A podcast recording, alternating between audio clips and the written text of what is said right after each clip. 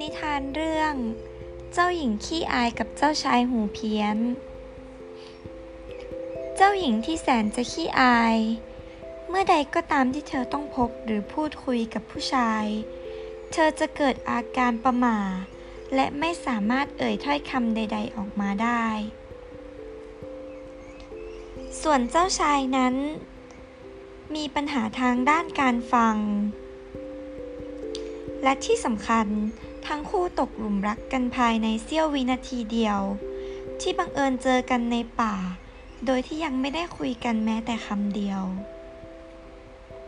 ทั้งสองฝ่ายต่างโมโหตัวเอง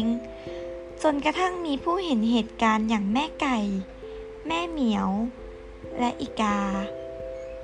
เหล่าสัตว์เกิดนึกอยากช่วยความรักของเจ้าชาย และเจ้าหญิง จึงวางแผนใช้ความขี้อายและความหูเพี้ยน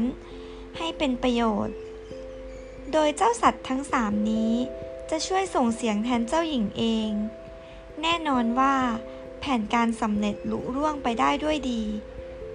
จนเจ้าชายได้ไปสู่ขอเจ้าหญิงตามธรรมเนียมพิธี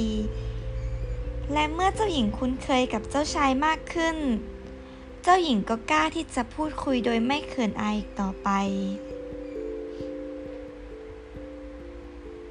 เรื่องนี้ไม่มีทางเป็นไปได้ แต่ท้ายที่สุดแล้วทุกปัญหาย่อมมีทางออก เหมือนเวลาที่เราหายใจเข้า เรายังสามารถหายใจออกได้เลย